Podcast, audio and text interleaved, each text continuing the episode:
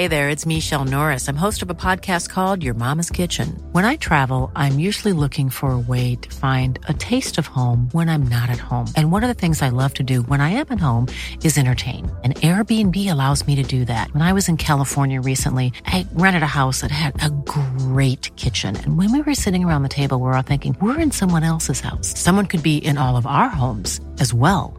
If you have a home, but you're not always at home, you have an Airbnb. Your home might be worth more than you think. Find out how much at airbnb.com/slash host. Even when we're on a budget, we still deserve nice things. Quince is a place to scoop up stunning high-end goods for 50 to 80% less than similar brands. They have buttery soft cashmere sweaters starting at $50, luxurious Italian leather bags, and so much more. Plus, Quince only works with factories that use safe, ethical, and responsible manufacturing. Get the high-end goods you'll love without the high price tag with Quince. Go to quince.com/style for free shipping and 365-day returns.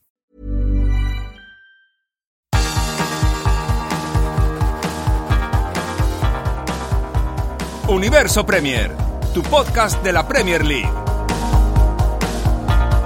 Con Álvaro Romeo, Leo Bachanian y Manuel Sánchez. It's been such a long time of lying, um, and I've just processed and processed every day of just about how I want to do it, when I want to do it, and I think now is just the right time to do it. You know, I feel like I'm ready to tell people about my story. I want people to know the real me, and lying all the time just isn't what I've wanted to do, and it has been a struggle. But now I just do feel like I'm ready to be myself, be free, and just be confident with it all. So all the way through my life, I was like, yeah, it's fine. You'll get a girlfriend when you're older, and you'll change, and it'll be fine. And then as you do get older, you realise you just can't, and it's just something that you won't be able to do. So I've had girlfriends in the past to try and make all my mates think that I'm straight, and it was just a massive cover-up. So it has been a struggle. And then in school, everyone always used to ask me, "You sure you're not gay?" And it was like, "No, I'm not," because I wasn't ready, but just don't want to lie anymore. But now, you know, it's just all gone, and just confident and happy to be myself finally. Hola, ¿qué tal? Yo soy Álvaro Romeo y estás en Universo Premier. Es el penúltimo Universo Premier de esta campaña 2021-2022. El audio que escuchabas eh, al principio de este programa, justo después de la careta, es de Jake Daniels. El audio, por cierto, es de Sky News. Y este chico es jugador del Blackpool, un equipo de la segunda división inglesa, tiene 17 años y ha decidido revelar que es homosexual. Es el primer jugador que manifiesta su sexualidad en activo desde que lo hiciera Justin Fasano hace 30 años. Es un futbolista no retirado que con lo mejor de su carrera todavía por delante, ha decidido revelar que es homosexual. Ha salido del armario en un momento de su carrera en el que todavía le quedan 15 o 20 años de fútbol. Ha debutado esta temporada en la Championship y tiene todo el futuro por delante. Y desde luego ahora se supone que se va a desenvolver con muchísimo menos bloqueo, porque se ha quitado un grandísimo peso de encima. Tengo que recordar que Justin Fasanu, salió del armario hace 30 años. Se suicidó, por cierto, años después de salir del armario y es el único futbolista británico que salió del armario, que declaró su homosexualidad cuando todavía estaba jugando a fútbol. Y ahora les, le deseo dos cosas a este chico, a Jake Daniels. En primer lugar, que no pasen más de 30 años hasta que haya otro Jake Daniels. Y otra cosa más, que Jake Daniels haya abierto el camino para que la homosexualidad en el fútbol no sea tabú y para que, un, para que en un futuro no haga ni falta que un jugador salga del armario, que se manifieste públicamente, porque esto esté totalmente normalizado. Bueno, pues aquí tenemos a un eh, futbolista que ha salido del armario, Jake Daniels, así que felicidades por él, si se siente mejor así. Em, y si a partir de ahora jugará con menos presión, mucho menos bloqueado, con menos ataduras, muchísimo mejor para él. Felicidades, bien hecho. Y Jake Daniels se une a otro jugador que esta campaña también en Australia, en las antípodas, salió del armario, como Josh Cavallo. Bueno, pues ya van saliendo unos cuantos más y este tema, pues eh, imagino que va camino de normalizarse con jugadores que toman, em, bueno, decisiones así tan valientes como Jake Daniels y como Josh Cavallo. Saludo a mis contertulios habituales, eh, que son Leo Bachanian. Hola Leo, ¿qué tal? ¿Qué tal? Muy buenas, Álvaro. Y Manuel Sánchez. Hola Manu. Hola, ¿qué tal Álvaro Leo? En primer lugar, eh, rapidito, ¿qué impresión os merece eh, esto de Jake Daniels, esta exclusiva que sacó Sky News por iniciativa propia del futbolista que quiso declarar su homosexualidad ahora, con 17 años, cuando tiene toda su carrera por delante? Empiezo por ti, Manuel. Bueno, yo creo que eh, esto ya forma también parte del movimiento que, que, ocurre con Josh Caballo, ¿no?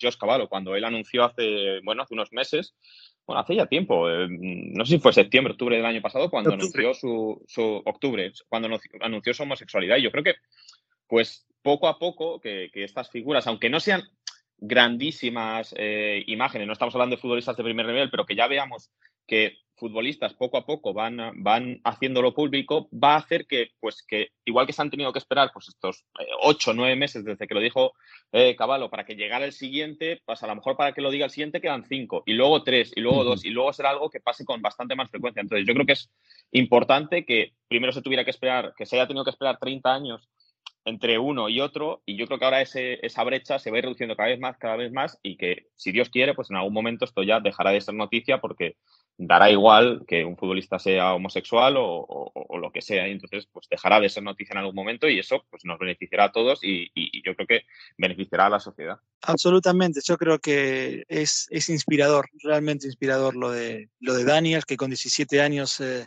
eh, tenga la valentía y la personalidad que requiere eh, en, una, en, un, en, el, eh, en, el, fútbol, sobre todo en una sociedad como la de hoy, que yo creo de todas formas hemos dado eh, grandes pasos en materia de, de, inclusión.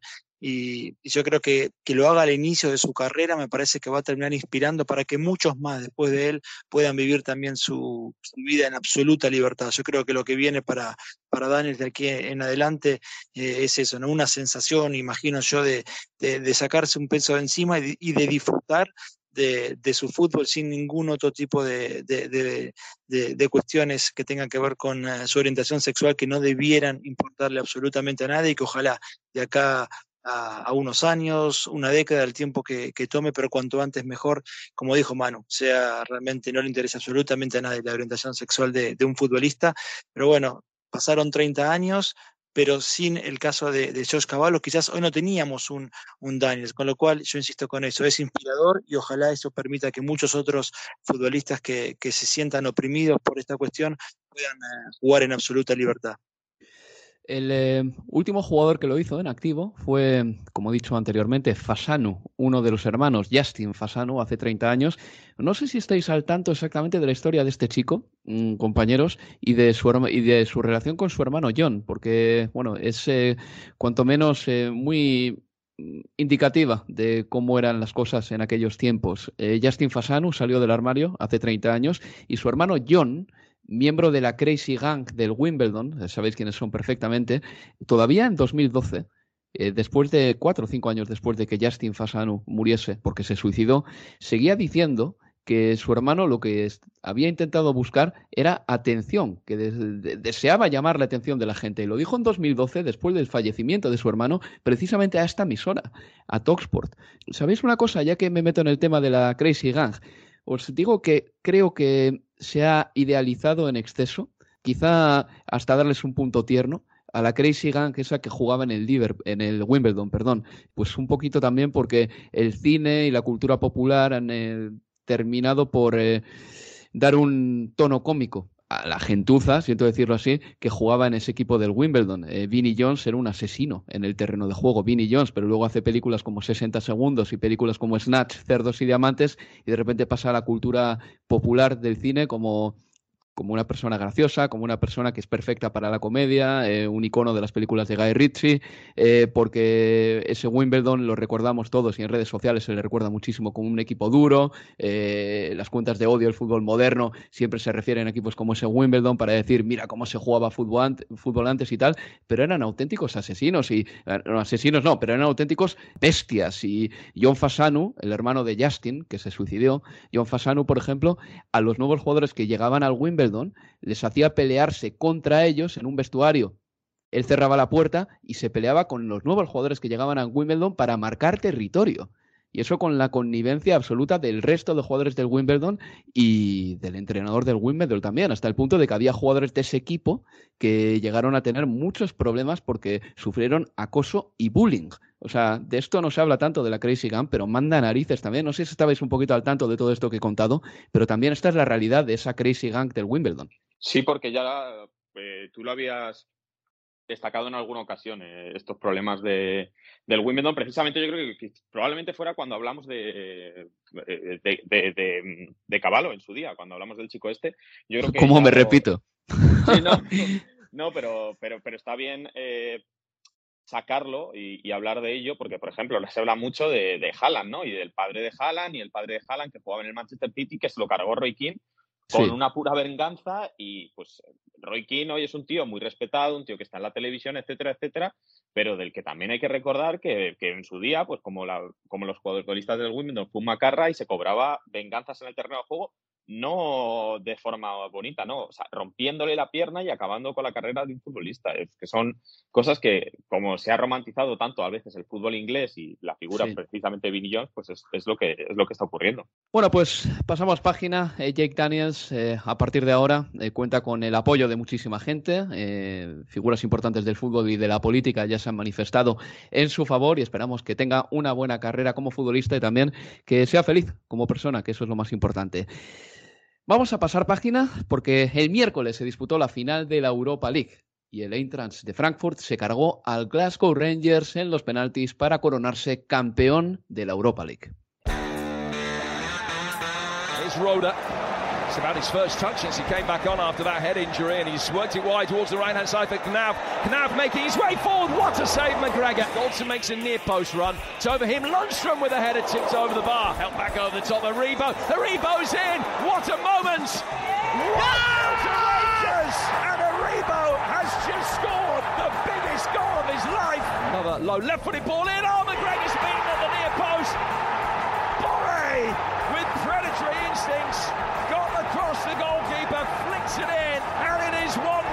All to play for.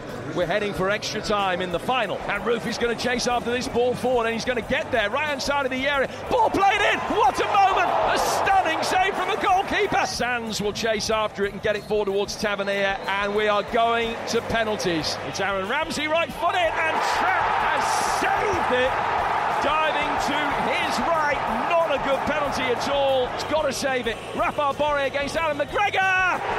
It's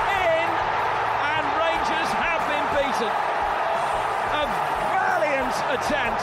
It has finished Eintracht Frankfurt 1, Rangers 1 after extra time.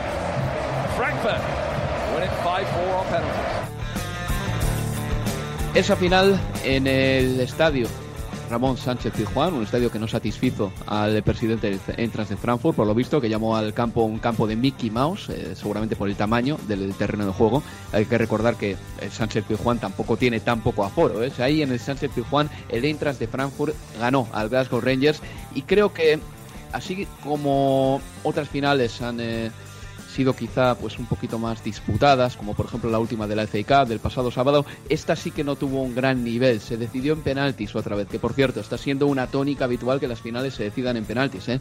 La final de la Europa League de 2021 se decide en penaltis, la final de la Eurocopa de 2021 se decide en penaltis, la Community Shield creo recordar que se decidió en penaltis también, también la Carabao Cup, también la FA Cup, incluso la final de la Copa del Rey en España y esta final se ha decidido también en penalti. Las fuerzas están muy igualadas. No fue muy bonita esta final, Creo que el Frankfurt ha sido el mejor equipo de la competición por la calidad de los equipos que ha dejado en el camino. Ahora bien, en esa final entre el Glasgow Rangers y el Entrance de Frankfurt hubo una ocasión clarísima que desbarató Trapp en la prórroga del partido para mandar el partido a los penaltis. Y ahí en la pena máxima, bueno, falló Ramsey su penalti y marcó eh, la pena máxima decisiva el Glasgow Rangers eh, por mediación de Borré, que también había marcado un gol durante el partido para coronarse campeón de la Europa League. Leo Bachanian, justo campeón, el Eintracht de Frankfurt de la Europa League, ¿sí o no? Sí, sí, considero que, que sí, considero que ayer fue, fue más que el Rangers y además teniendo en cuenta toda la competición me parece que termina siendo un, justo campeón.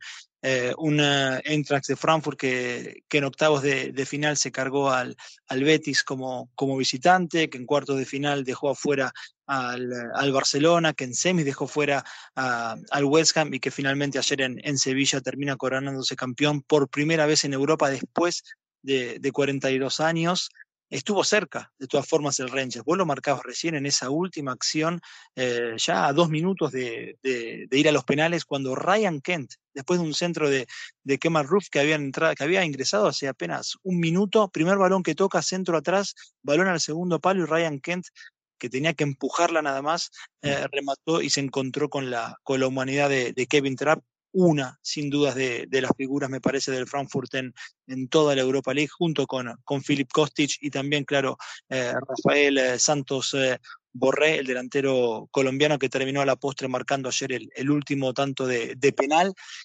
Termina quedando ¿no? la foto de, de Aaron Ramsey como el futbolista que erró el único penal para, para, para, el Rangers, un caso extrañísimo, el de, el de Aaron Ramsey. Ya era extraño verlo, o en enero que salía de la Juventus para ir al, al Rangers, quizás una de las transacciones del mercado de pases invernal más, más extrañas que, que vimos y ayer termina eh, marrando su penal en una carrera hacia el balón que también fue, por lo menos para mí, algo extraña, demasiado eh, escorado para, para, su izquierda, después quiso cruzar el, remate y, y Trapp lo, lo, se lo sacó, un Kevin Trapp que había estado en aquella recordada derrota del PSG 6 a 1 ante el, ante el, ante el Barcelona, un trap que se tuvo que ir del PSG porque era, no tenía minutos porque el que le quitaba el puesto allí era Auriola y ahora Auriola es el suplente en el West Ham y Kevin Trapp campeón de la, de la, de la Europa League. Cuatro finales de lo que anteriormente conocíamos como la Copa UEFA y ahora de la Europa League disputadas por equipos escoceses cayeron en, en todas las cuatro finales, dos de ellas eh, el Rangers, de hecho las dos últimas, porque en 2008 cayeron ante el Zenit de San Petersburgo y, lo que obviamente conocemos anoche también allí en, en Sevilla, pero sí, un justo campeón el Eintracht de Frankfurt, Álvaro hermano. Un equipo que no ha necesitado, eh, Leo Manuel, tampoco ir muy bien en la Bundesliga. Es como que su temporada en la Bundesliga no ha tenido ningún tipo de relación con eh, su temporada en la Europa League. Al Barcelona no solo le ganó en lo físico, sino también por fútbol. Lo diría lo, diría lo mismo del partido de la eliminatoria contra el Betis. Se cargó al equipo más burbujeante de la Europa League para mí hasta las semifinales, que había sido el West Ham United por cómo había jugado en la competición. Y llega a la final y sí que es verdad que se encuentra con un partido más complicado, eh, un partido de pierna dura, en el que yo todavía no comprendo cómo Lundstram salió de rositas en ese pie que levanta y se lleva por delante al capitán del Frankfurt. No le sacaron ni tarjeta amarilla. No, y lo dejó con uno, no sé si vieron la foto hoy, de, de, de Sebastián Rode, que está con unos puntos de, sutura allí en, en la cabeza. Eh, obviamente no tuvo ningún tipo de intención, va por el balón eh, Lundstrom, pero sí que termina impactando de manera brutal en la cabeza de, de Sebastián Rode. Yo creo eh, que de todas maneras con un árbitro un poquito más riguroso, eso termina en cartulina seguro, pero segurísimo. Y luego en la segunda parte también el Trap dio un par de viajes y acabó el partido, bueno, pues se lo terminó. Y al final del encuentro fue de los primeros que habló para las cámaras de televisión. Por cierto, que cuesta entender el acento de Lundstrand también, ¿eh? No sé si lo escuchasteis, pero, pero ojito con él. Eh, uno de los jugadores de esta Europa League para mí ha sido Filip Kostic, pero con bastante diferencia. Creo que también lanzó el centro para Borré en la final, aparte pero la temporada que ha hecho en la Europa League ha sido para llamar la atención y este jugador debería, yo creo que estar en, eh, yo creo que las libretas de muchos directores deportivos ¿eh? este verano. Sí, él y por izquierda Kostic y por el otro costado otro que también lo hizo muy bien y, sobre todo desde cuartos de final en adelante, eh, Nauf también, eh, por eso, tanto por banda derecha, con este futbolista, con Nauf y con Kostic por izquierda y con, y con Borré definiendo por, por dentro, más el aporte de, de, Camada por detrás, yo creo que por eso también el Eintracht de Frankfurt termina eh, haciendo la campaña que, que, realiza y levantando el trofeo ayer en, en Sevilla. Pero me quedo con Kostic como la figura del Frankfurt en toda la Europa League. Sí, y también eh, me quedo con otra cosa bastante fea, los disturbios que hubo en Sevilla antes de la final. Hacía mucho calor en Sevilla, la policía de la ciudad estaba preparada para peleas entre los aficionados escoceses y alemanes, pero hubo cargas policiales, hubo peleas en mitad de la calle, eh, batallas campales y la verdad es que fue bastante feo de ver. Y esto me ha recordado también a algo que ha sido noticia hoy en Inglaterra, hoy 19 de mayo, es que eh, se han aprobado medidas más duras contra el consumo de drogas por parte de aficionados en los aledaños de los eh, estadios en día de partido. No sé si habéis visto esto, pero aquellos aficionados que consuman cocaína en los estadios o fuera de los estadios se van a enfrentar a prohibiciones de entrar a los campos de hasta cinco años. Y esta medida ya dispone de una normativa, ya ha sido anunciada por cauces gubernamentales.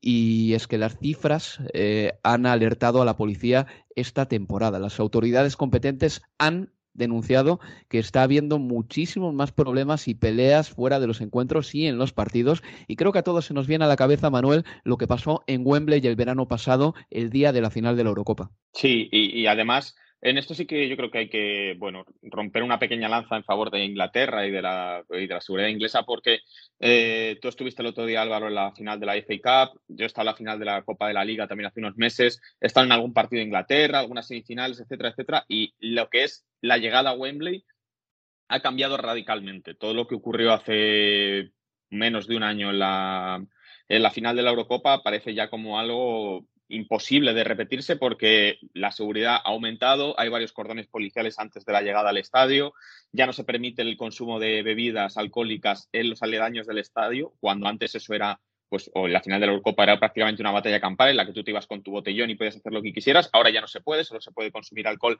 en los sitios habilitados para ello y hay sitios habilitados para ello, entonces ha cambiado muchísimo el panorama de lo que pasó en la Eurocopa a cómo está ahora. Me parecería que, me parece que sí que es verdad que ha hecho falta, bueno, pues hizo falta esa final de la Eurocopa en la que hubo 90 detenidos para, para que se pueda llegar a este punto, pero sí que creo que por lo menos Inglaterra ha aprendido de ello y bueno, eso también les va a beneficiar a la, de cara a organizar pues esa próxima Eurocopa que ellos quieren, que ellos quieren organizar. Manuel, ¿tú no estás viendo este año más bengalas que nunca en los campos de la Premier League?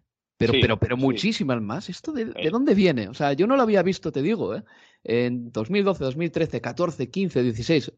No recuerdo haber visto ninguna bengala en los campos de la Premier. Este año se ven muchísimas. Muchísimas. Eh, eh, desde los partidos del United, o sea, hablando de los últimos partidos, los que estaban partidos del United, partidos del Manchester City, partidos del Liverpool, partidos del, diría que también del Chelsea, en todos los estadios he visto, he visto estas, estas bengalas el otro día en el, en el, en el West Ham Eintracht de Frankfurt. Muchísimas bengalas en la, el, fuera del estadio, en lo que es eh, la parte donde ya has pasado la seguridad. Eh, entonces, mm, es, obviamente es algo que es muy sencillo, porque si ves el, lo que es el recipiente de la bengala es muy pequeño, es muy fácil pasar eso. Si te registran, en el registro que te hacen eh, al llegar al estadio es muy fácil colarlo. Yo podría colar 10 si quisiera en, la, mi mochila, porque tampoco es que la revisión que hacen de mi mochila en la que llevo el ordenador sea, sea muy excesiva. Pero eh, sí, no, sé si es que se ha puesto de moda esto y, es lo más normal ahora, pero es raro el partido importante de la Premier League en la que no veamos Premier League o FA Cup o Champions League, en la que veamos una o varias bengalas. El cacheo de la mochila es lamentable. El otro día el que me hicieron en Wembley, Manuel, y esto no sé si interesa mucho a los oyentes, pero eh, me dijeron, abre la mochila. Y tenía la chaqueta encima de mi ordenador, de un microfonito, de los auriculares, y no me hicieron quitar esa chaqueta de ahí. O sea, podía haber tenido 50 bengalas o 50 salchichas de Frankfurt, no sé, o sea, dentro de la mochila y no se habrían dado cuenta. ¿Sabes lo que, lo, que, lo que a mí me hizo gracia una vez? Entrando a Wimbledon, me, me, sacan el portátil y me dice, ¿puedes por favor encender el portátil? Y digo, ¿pero para qué quieres que lo encienda? Me dice, por si es una bomba. Y digo, hombre, digo, y si es una bomba y lo enciendo, te explota a ti. te explota a ti. O sea, déjame que entre, mejor será que entre, que no que explotemos aquí los dos. Pero bueno, sí, en fin.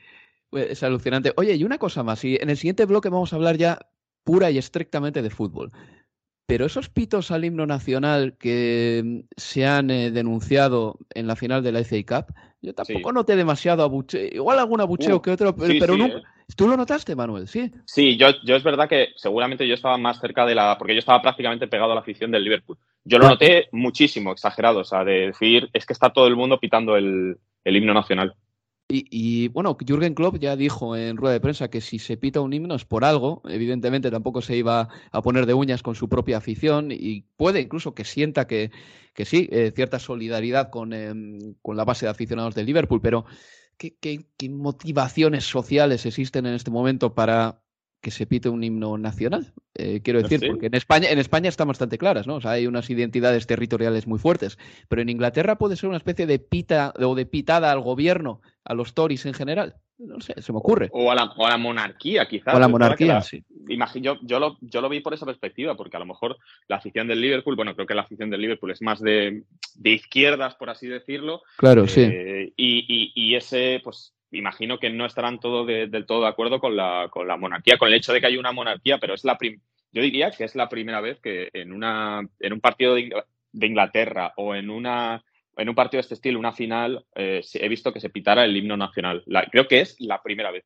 Sí, yo también, yo también. Y bueno, yo creo que también los aficionados del Liverpool pueden llegar un poco rebotados al partido si durante todo el viaje hasta el encuentro en metro por Londres, la afición del Chelsea les canta You'll never get a job. En vez de You'll never walk alone. No, no, porque sabemos que Liverpool es una ciudad que ha quedado muy depauperada después de los cierres de los astilleros, una zona con menos dinero, evidentemente, y que vayas a Londres y que te canten esto tiene que hacerte una gracia que no veas. Pero bueno, eso es harina de otro costal. Vamos a hacer una pausa y a la vuelta estamos con todo el fútbol y con la jornada 38 de la Premier League. Universo Premier, tu podcast de la Premier League.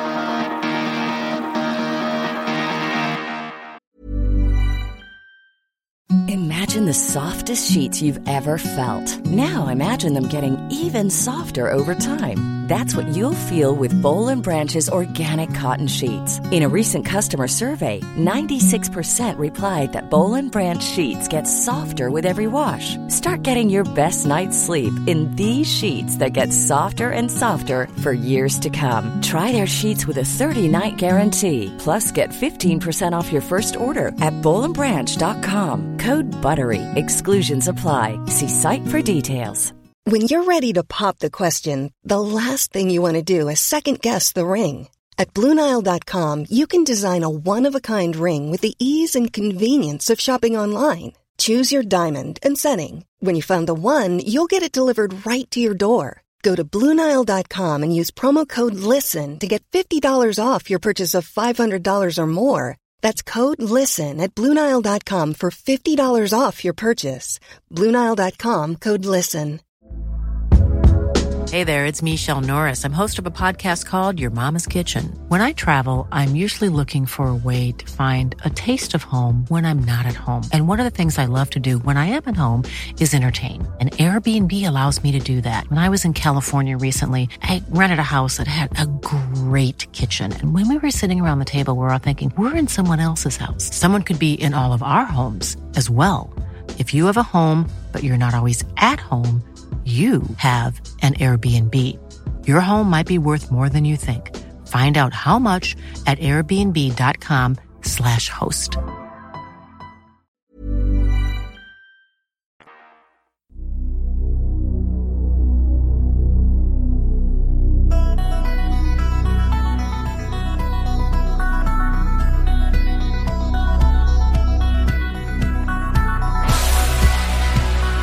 Seguimos en Universo Premier.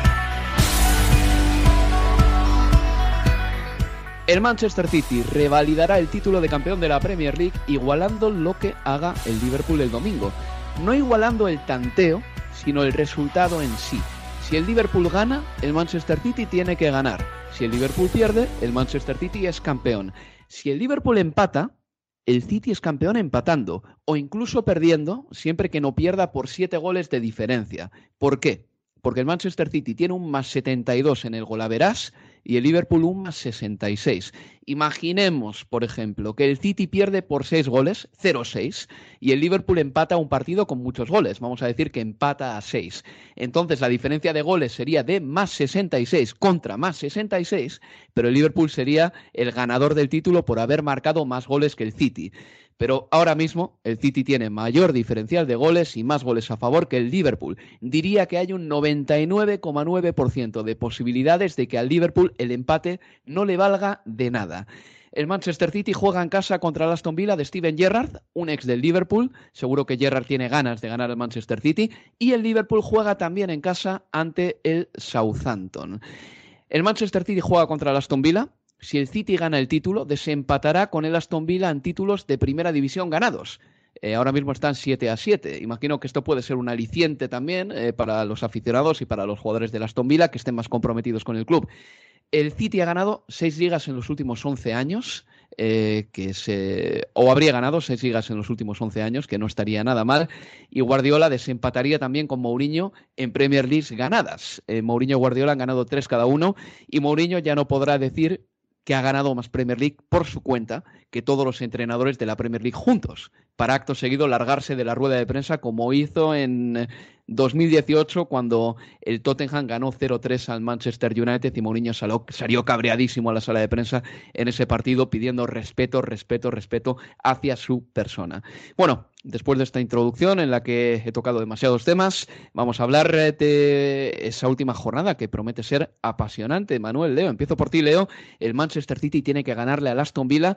Vimos que el otro día que al City tampoco necesariamente los partidos, eh, eh, bueno, sus partidos son un camino de rosas. Eh, lo vimos en el campo del West Ham United. El otro día tuvo que picar muchísima piedra para ganar y me ofrecieron muchas dudas sus centrales. Sí, los centrales, también eh, Sinchenko. El primer gol de, Bowen a mí me hizo acordar y mucho por la definición parecía, pero sobre todo por el mal marcaje en la acción, en esa jugada de Sinchenko, al gol de Havertz en la final de la, de la Champions del año pasado entre el Chelsea y el, y el, Manchester City. Sufrió mucho por ese costado de, de, Sinchenko y con, y con los centrales. Es verdad que tiene un problema así en cuanto a, a lesionados y ausencias. Eh, Pep, pero bueno, yo creo, me parece que en condiciones eh, normales el City debiera eh, vencer a, a Aston Villa, coronarse campeón el, próximo domingo. Eh, yo creo que el empate del, del, City ante el West Ham terminó siendo una especie de favor también al Liverpool en, en, la previa a su partido con el Southampton. Y, y, me refiero a que cuando si el City perdía su partido con el West Ham, el Liverpool quedaba a tres puntos y la única diferencia iba a pasar por la diferencia de goles. Y yo imaginaba un escenario, si eso ocurría, una derrota del City, en la que el Liverpool podía salir a jugar el partido con la misma intención o con, como sucedió aquel encuentro en Selhurst Park, ¿se acuerdan? Ante el, ante el Crystal Palace, cuando después de... Exacto, porque mm. intentaba el Liverpool por querer sumar la mayor diferencia de goles posible para reducir la distancia que tenía con el City, eh, jugó un partido de locos y terminó empatándolo 3 a 3, después de ir ganándolo 3 a 0. Bueno, eh, entonces el hecho de que el City haya empatado lo dejaba el Liverpool en una posición en la que daba igual, si ganaba 1 a 0, 2 a 1, 3 a 2 o medio a 0, tenía que ganar y ya. Pero sí, volviendo a, lo del City, que es lo, con, lo que, con lo que abriste Álvaro, termina rescatando un punto en un partido en el que merecido sí, porque llegó mucho más, sobre todo en el segundo tiempo, apremiado por el, por el resultado, pero una actuación que, dejó bastante que, desear del mm. conjunto de, Pep. Yo creo que emocionalmente se sintieron, ah, eh, está sintiéndose algo tocado el equipo, más allá de, de que después de la eliminación con el Real Madrid se recuperó y bien en, Premier, pero bueno, eh, el otro día yo creo que, que, lo sintió el hecho de verse tan cerca. Bueno, tampoco olvidemos el penal errado por Marés, o que Fabianski le tapa un penal a Marés que hubiera significado eh, el triunfo para, para el conjunto de Pep. Manuel, cada balón eh, entre los centrales del Manchester City en ese partido contra el West Ham United fue un drama. Nadie decía mía, nadie iba por el balón. Eh, algunos despejes fueron ridículos, como alguno de Laporte y alguno de Zinchenko también, y regaló mucho la defensa del Manchester City. Y aparte, creo que esto lo hablamos tú y yo también, Ederson. Ederson hace mucho tiempo, si es que alguna vez lo ha hecho, que no se erige en salvador del Manchester City. Hmm. Y no podemos, eh, y al final yo creo que es complicado justificar a Ederson porque de cuatro pases buenos al año, de un par de asistencias de gol o porque saqué bien la pelota desde atrás, que sí. Yo entiendo que vivimos ya en un fútbol muy globalizado en el que todo el mundo tiene que hacer de todo. Los defensas tienen que sacar, sacar la pelota, los laterales tienen que saber jugar eh, de tal forma, los centrocampistas recuperan y, y tocan. Entiendo que juguemos en un fútbol muy globalizado, pero por mucho que ahora se haya puesto de moda que los porteros eh, eh, pasen bien y tengan buen juego de pies, creo que lo principal es que te salven. Y Ederson, en este tramo final de la temporada, en la que ha sido crucial, mm, en, la que el City, pues al final ha perdido la FA Cup, eh, aunque creo que no jugó él, pero bueno, en la que el City ha perdido varios títulos, entre ellos la Champions League, yo, a mí me, me, me, extraña que un portero de un, del más alto nivel, porque el Manchester City está probablemente en el top 3 de los mejores equipos de, de Europa, por no decir el top 2 o el top 1, no tiene un portero que en una eliminatoria contra el Real Madrid en semifinales te haga una parada buena. No te salva ni un solo gol. Creo que yo recuerde, a lo mejor es verdad que tendría que volver. No te hace milagros, quizá, ¿no? Milagros te refieres, sí. Que es lo que te hace Courtois o lo que te hace eh, Eduard Mendy o incluso lo que te hace David De Gea en el Manchester United. No te para esas que lo normal es que fueran dentro, pero Courtois te la para, eh, Ederson te la, eh, Mendy te la para, Allison, yo creo que estaría un escalón por debajo de, ellos, pero aún así el otro día hizo paradas de mucho mérito. Hizo paradas de mucho mérito. Pues creo que Ederson no es el caso. Y pues para el Manchester City, este, y en el caso, y también el caso del lateral izquierdo, porque yo creo que Zinchenko ya no.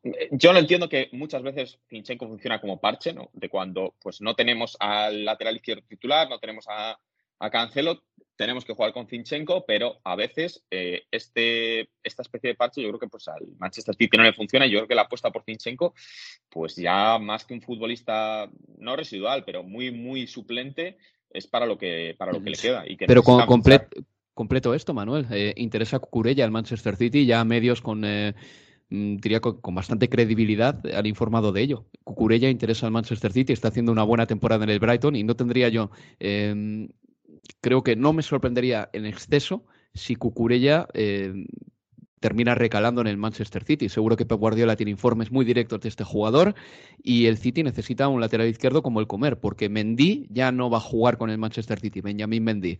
Y luego tenemos a Zinchenko, que yo creo que como mucho aspira a ser un buen suplente del Manchester City. ¿Puede ser Cucurella la solución? Bueno, yo creo que ahora mismo la solución es poner a Cancelo ahí, ¿no? Y, y a Kyle Walker en la banda derecha, pero ya está temporada se ha visto que el Manchester City en muchos momentos de la temporada, pues Walker estaba lesionado o Cancelo no estaba por sanción, por ejemplo, mm. o Walker estaba también sancionado, que se perdió tres partidos de Champions League, pues a la hora de necesitar soluciones el Manchester City puede ser algo puntual, pero ha necesitado tirar de Fernandinho en banda, etcétera, en banda derecha, eh, Zinchenko, banda cambiada, o el propio Zinchenko en partidos importantes que no hubiera jugado con el resto de mm. futbolistas eh, si hubieran estado sanos. Entonces, el fichaje de Cucurella, que tampoco es un futbolista que te vaya a exigir la titularidad desde el primer día, pues yo creo que tendría sentido en esta Manchester City. Hablamos además de un Cucurella que viene de ser elegido el mejor futbolista del Brighton en esta temporada. Entonces, hablamos de un futbolista ya con ciertos galones en esta Premier League, pese a que sea su primera temporada. Vaya crack, ¿eh? que le pidió a Graham Potter que por favor no le pusiese de titular más, porque que no quería ganar estos eh, galardones y no quería dar discursos delante de todo el mundo. Es tímido, pero parece un buen tipo. ¿eh? Vale, para la temporada que viene yo creo que si, dentro de una temporada ya hablará mejor inglés y ya, se y ya tendrá menos miedo. Pero bueno, el Titi va a tener que hacer sus retoques este verano, ¿eh? porque sabemos que llega Haaland, sí, es verdad, pero no sigue Fernandinho, Gundogan puede que esté ya en la rampa de salida y Mendy a principio de temporada se supo que no iba a jugar con el Manchester City hasta nueva orden. Es decir, son tres jugadores, o dos y medio, porque lo de Gundogan todavía hay que solucionarlo, que dejan el equipo. Y entonces eh, llega el momento este verano también de empezar a mover ficha y de ir renovando paulatinamente el equipo, pues antes de que se convierta en un problema, pues eh, tener una escasez de futbolistas. Y pasamos con el Liverpool. Así como el City se enfrenta al Aston Villa, el Liverpool se mide al Wolverhampton Wanderers. Viene de ganarle 1-2 al Southampton no fue fácil esa victoria ¿eh? en San Mary's con un gol de Joel Matip para dar el triunfo a los Reds de Jurgen Klopp. Y esta semana, em, bueno, creo que ha habido también pues interés por la enfermería del Liverpool. Manuel, veo que has hablado con Fabiño. Eh, con la agencia de ENCE, no sé si me equivoco, me parece que sí. Eh, ¿Te ha dicho algo de Salah, de Virgil van Dijk, de cómo está él de cara a la final? ¿Qué te ha comentado? Bueno, él, él dijo que sí, que, él estaba haciendo trabajo de recuperación estos días, pero que, él se veía en la final, que no se veía, no, por, la, por la sensación que me dio, no se veía en un escenario en el que no, en el que no estuviera. Y, el, y lo que transmitió, yo de Bandai no tengo ninguna duda mm, de que va a estar, creo que fue más un tema de precaución y tampoco dudaría mucho de Mohamed Salah, a no ser que nos esté engañando todo el mundo y no quieran hablar de Mohamed Salah de cara a la final, todo lo que nos han transmitido es que va a estar eh, le van a guardar. Es verdad que este era un partido no para rotar, porque te juegas la, Premier, pero después del sábado FA Cup 120 minutos, era normal que si juegas tres días después reserves a jugadores. Klopp lo hizo, dejó a nueve hizo nueve cambios respecto a la FA Cup. Yo creo que solo jugaron dos futbolistas que puedan estar en la final de la Champions, que serían Conate y Allison. El resto todo suplentes, porque creo que sí jugó Diego Jota, pero yo creo que jugará Luis Díaz en la, final de la Champions por la temporada que está haciendo y sobre todo por el ritmo de estos últimos dos meses. Y, es normal que, que Club rotara y el, el, 11 que, que veremos este domingo contra el Wolverhampton Wanderers, yo creo que va a ser más representativo de lo que veremos en la final de la Champions. Aquí sí que podremos ver más pistas de cómo está el equipo, porque no creo que Klopp se quiera jugar una final de la Champions el próximo 28 de mayo sin, con dos semanas sin haber utilizado a futbolistas como, por ejemplo, Thiago Alcántara, que no jugó contra el Southampton, Mohamed Salah, que estado tocado, Van Dijk, Andy Robertson, que tampoco tuvo ningún minuto. Eh, yo creo que no se va a no va a realizar esa apuesta, sino que ya meterá a algunos futbolistas, no sé si a todos, no sé si veremos el mismo 11 contra el Wolverhampton Wanderers que contra el Real Madrid, pero sí que creo que será muy parecido. Leo, habría sido imposible em, que Liverpool llegase a estas alturas de la temporada, habiendo jugado todos los partidos posibles, con una plantilla un poquito más escuchimizada. Esta plantilla de Liverpool tiene de todo, se notan atisbos de cansancio, se vio ya en la final de la FA Cup, pero mm, tiene todavía miembros suficientes para tratar de buscar las cuatro competiciones. Ahora bien, el Real Madrid, por ejemplo, para la final de la Liga de Campeones, llega muchísimo más descansado. O sea, últimamente se ha pegado baño y masaje. El Liverpool no. ¿Esto te preocupa de cara a la final de la Champions? No, no, no, no creo que por lo menos eh, en París el, sábado 28 esta cuestión de, este Liverpool jugando sus 62 partidos posibles de, la temporada eh, termine teniendo un efecto negativo. Klopp ya había avisado, enojado en la conferencia anterior al partido con el Southampton, de que esto de jugar sábado y martes no le gustaba en absoluto. Yo quizás no esperaba nueve cambios como finalmente hizo, pero estaba claro que varias modificaciones iba a introducir. Bueno, hubo eh, futbolistas como Harvey Elliott que no venían jugando, que tuvo su chance de entrada. Bueno, Joe Gómez, otro que, que, tuvo su chance otra vez del arranque, pero que salió lesionado. Veremos también él cómo, cómo está, pero en un partido complicado otra vez volvió a demostrar el conjunto de, de Klopp que, tiene futbolistas, que tiene un plantel eh, largo y competitivo y que además están todos allí cuando, cuando se los necesita, cuando se los llama. Eh, Minamino, quizás dentro de los atacantes el que menos venía jugando, hasta por detrás de, Firmino y de, y de, Divo Corigi, juega, lo hace bien, marca un muy bonito gol, y, después Mati que termina marcando dos goles en el cierre de temporada que pueden terminar siendo vitales, porque marcó aquel empate parcial ante el Aston Villa en Villa Park y, el gol del triunfo en el, en el San Meris el, eh, el martes. Y, el domingo queda ganar y bueno, y esperar a ver si, si Coutinho y Steven Gerrard les pueden dar una mano. Bueno, pues eh, el domingo se disputará esa última jornada apasionante en la que el título todavía está en juego. El Manchester City tiene que igualar el resultado del Liverpool para ser campeón de la Premier League. Es así de sencillo y con un empate muy probablemente al equipo de Pep Guardiola también le valdrá. Recuerdo, el City va a jugar contra Aston Villa en casa y el Liverpool también en Anfield contra el Wolverhampton Wanderers. Pero también hay más eh, frentes abiertos. Por ejemplo, el de la pelea por entrar en la Liga de Campeones. Ahora mismo es el Tottenham el que lleva la voz cantante porque al Tottenham en la última jornada le vale con empatar en Carroll Road para jugar la Champions la temporada que viene. El Arsenal tiene que ganarle al Everton y esperar un favorazo del Norwich City. Recuerdo, última jornada, Norwich City, Tottenham y Arsenal Everton. Vaya liada del Arsenal en las últimas jornadas, no solo ya por perder en el campo del Tottenham, que era previsible, eh, incluso perdió a lo Arsenal con un jugador expulsado en la primera parte, pero luego caer ya en el campo del Newcastle, Manuel Deo, perdiendo 2 a 0 allí, es un error muy considerable. El Arsenal se ha desinflado justo al final, cuando importa.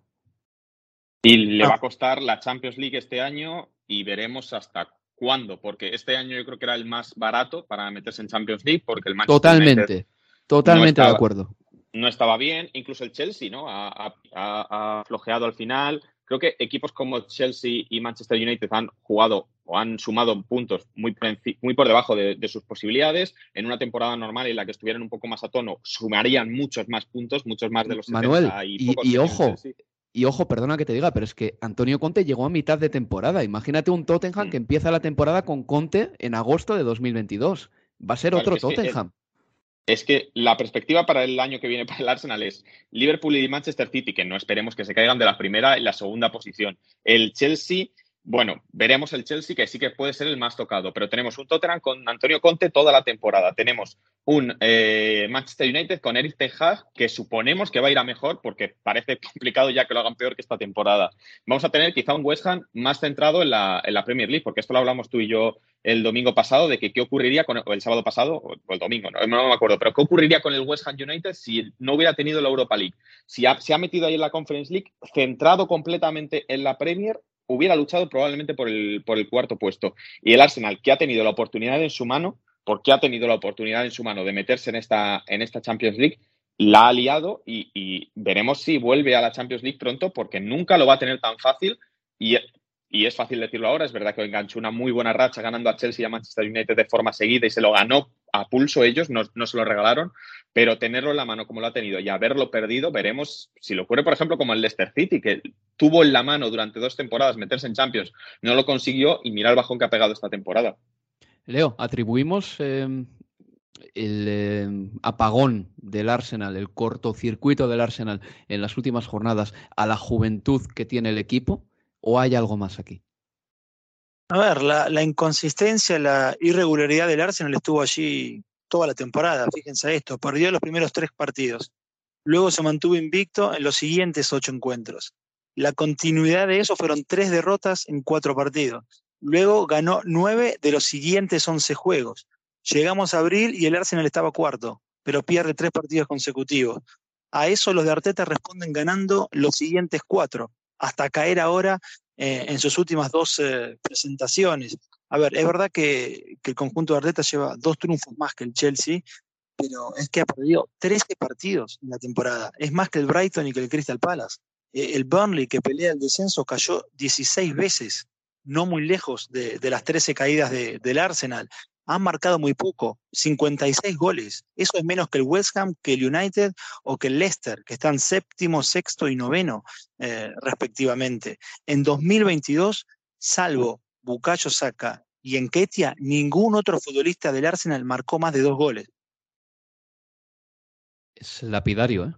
Lapidario. Y, y, hay jugadores, por ejemplo, que han costado mucho dinero, como Pepe, que, son suplentes ya habituales y, que no van a dar más al Arsenal. No se espera nada de ellos realmente. Bueno, vamos a ver si la temporada que viene Martinelli, Saka eh, y todos los que tiene allá arriba siguen confirmando su progresión, pero es un equipo que necesita también el ser más fiable en los momentos clave. De hecho, en los partidos contra el Big Six, los grandes de la Premier, yo creo que el Arsenal tampoco esta temporada ya ha sacado grandes réditos. Eh, pasamos página eh, y seguimos hablando de todavía competiciones que están abiertas y luchas que no han terminado de cerrar, como por ejemplo la de entrar en la Europa League o en la Conference League. Si el West Ham United gana su último partido contra el Brighton and Hove Albion en el campo del Brighton and Hove Albion y el United no lo hace, el United se enfrenta al Crystal Palace en Selhurst Park, el West Ham va a la Europa League y el Manchester United a la Conference. Es decir, reitero una vez más, si el West Ham United gana y el United no lo hace, el West Ham va a la Europa League y el Manchester United a la Conference League. Pero el United depende de sí mismo para ir a la Europa League. Y el descenso está como les digo. El jueves el Everton puede salvarse matemáticamente si le gana en casa al Crystal Palace. Es decir, cuando escuchen este programa van a saber eh, la respuesta a, eh, a, ese condicional que yo les lanzo. El jueves el Everton se enfrenta al Crystal Palace y si le gana en casa se salva. Y el jueves también el Aston Villa eh, recibe en casa al Burley. El Burley se está jugando el descenso. El domingo lo que va a pasar sí o sí seguro es que el Burnley y el Leeds van a llegar a la última jornada jugándose el descenso. Y ya veremos si el Everton. El Brentford recibe al Leeds, el Burnley recibe al Newcastle y el Arsenal recibe al Everton. Así que el partido más difícil de la última jornada lo tiene el Everton, a priori, porque juega en el estadio Emirates. Bueno, eso en lo que respecta al descenso a la Europa League. Y antes de irnos, una cosita muy rápida eh, sobre el Chelsea. Estamos a la espera de que se confirme la venta del club el, comprador va a ser un consorcio americano liderado por Todd Boehly, copropietario de Los Ángeles Dodgers, y para que el Chelsea cambie de manos necesita el beneplácito del gobierno y de los organismos que rigen el fútbol en el país. El gobierno tiene sus sospechas de que 1.600 millones que se le adeudan a Abramovich puedan ir a parar a su propio bolsillo a través de un alambicado sistema de sociedades mercantiles emparentadas entre sí, con Abramovich como último receptor y no una fundación benéfica. Y recordemos que el motivo por el que el club está en venta es porque las fortunas rusas están congeladas y perseguidas. El dinero no puede ir a parar a manos de Abramovich. La fecha límite para vender el Chelsea es el 31 de mayo. A partir de entonces, el Chelsea no podrá operar de manera semiautónoma si es que el club no se vende. El Chelsea ahora mismo no puede comprar futbolistas ni renovar contratos, pero sí se le pueden marchar jugadores. Eh, Rudiger se le va a ir y Christensen y Azpilicueta seguramente también. Eh, Azpilicueta parece que es por un tema personal, de que cree que ha cumplido ya un ciclo en el según se desprende de las palabras de Thomas Tuchel. Pero lo de Christensen es un poco extraño, porque Thomas Tuchel dijo el otro día del jugador danés que en los últimos partidos ha ido a decirle justo cerca del inicio del encuentro que no estaba listo para jugar como titular o para estar en el banquillo. Y Thomas Tuchel parece que no está nada contento con la actitud de Christensen en los últimos partidos. No sé qué os parece esto exactamente, pero qué manera más fea de Christensen de irse del Chelsea, qué manera más fea de vivir sus últimos partidos en el equipo, Leo Manuel. Es que, lo, que, dice, lo que dice Tuchel en rueda de prensa básicamente es cuando dice sus eh, razones son confidenciales, son privadas, lo que básicamente está diciendo es no se quiere lesionar porque tiene un contrato o va a firmar un contrato o va a hacer un reconocimiento médico. Es la forma de decirlo. Si Tuchel de verdad quiere protegerle, que yo entiendo que no tiene por qué, porque si al final Christensen se te ha dejado tirado el día de una final, pues yo entiendo que Tuchel se cabree. Claro, es que le dijo esto antes de la final de la FA Cup, ¿eh? que tenía problemas estomacales por, por, por lo visto, y que no podía jugarla. El mismo día por la mañana eso, se filtró eso. Bueno, eh, si Tuchel quiere protegerle, pues dice, oye, mira, ha tenido un problema físico, etcétera, no ha podido estar. Como no quiere decirlo y no tampoco va a decir, oye, mira, me ha dicho que no quiere lesionarse, lo que te digo es esto. Entonces, bueno, pues es un problema para Christensen. Y además, eh, esta cuestión de, Christensen y la negativa para, jugar la final de la FK, primero la diferencia de liderazgo con Rudiger, otro que queda libre, ya tiene nuevo club, nuevo contrato, juega y no tiene ningún problema. Pero si es que yo además soy Xavi y conozco el precedente de un futbolista que se niega a jugar una final de Copa y luego va a estar en mi equipo, yo no sé cuánta gracia me haría tampoco, ¿vale?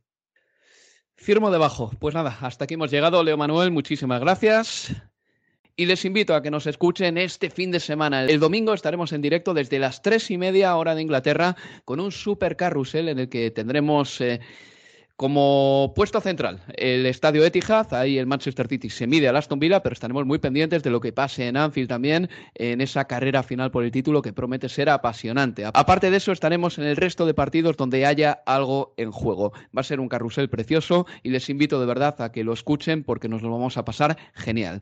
Se despide de todos ustedes Álvaro Romeo y nada, escúchenos el domingo. Adiós amigos, adiós. Universo Premier, tu podcast de la Premier League.